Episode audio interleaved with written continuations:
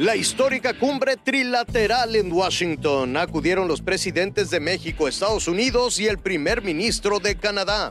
Aunque es uno de los días menos fríos de Washington, D.C., la bandera de México ondea como pocas veces en el Instituto Cultural Mexicano, que es la sede de la reunión López Obrador Trudeau. Ahí Trudeau se quitó el cubreboca para la foto oficial, sonrió y saludó a López Obrador, que le dio un recorrido por el mural de Roberto Cueva del Río para después pronunciar un breve mensaje. Somos pueblos, naciones, hermanas. Je, je souligne en particulier le leadership euh, du Mexique en matière. López Obrador también salió al balcón del Instituto Cultural Mexicano para saludar a sus simpatizantes. Casi dos horas después y custodiado por el Servicio Secreto de Estados Unidos, el presidente López Obrador llegó a la Casa Blanca donde fue recibido por la vicepresidenta Kamala Harris, con quien platicó durante 10 minutos en un balcón. Ya al interior y frente a una Kamala sonriente, el presidente mexicano resaltó la necesidad de integrar un bloque económico fuerte en toda América. Producir en América del Norte lo que necesitamos. Eh, eso es un ideal. Todo el continente, así como eh, inició la eh, comunidad europea. Después, el mandatario mexicano se dirigió al Salón Oval acompañado de su jefe de ayudantía, Daniel Azar. Ahí ya lo esperaba el presidente Biden. El presidente estadounidense le presumió los retratos de Roosevelt y de Washington. También le dijo que su hermano es su mejor amigo y ya frente a la prensa los mandatarios lucieron más serios. I indicated there's no longer good neighbor policy, it's absolutely equal.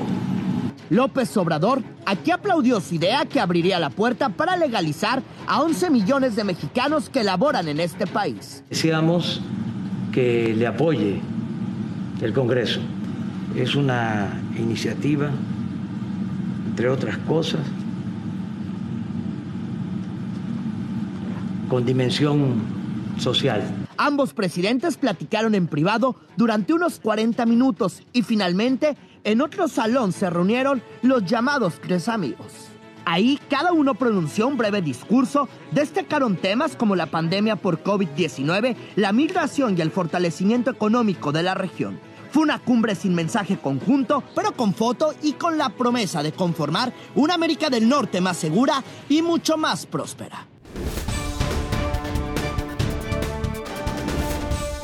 Nacieron en 1975 con la idea de impulsar la industria turística en México. Hasta 2011, la sede fue Acapulco Guerrero. Sin embargo, a partir del 2012, se decretó que el lugar donde se realizaría sería itinerante. Hoy se celebra en Mérida, Yucatán, la edición número 45 del Tianguis Turístico. Como bien lo dice su lema, este tianguis es el renacer del turismo en nuestro país. Superamos las expectativas.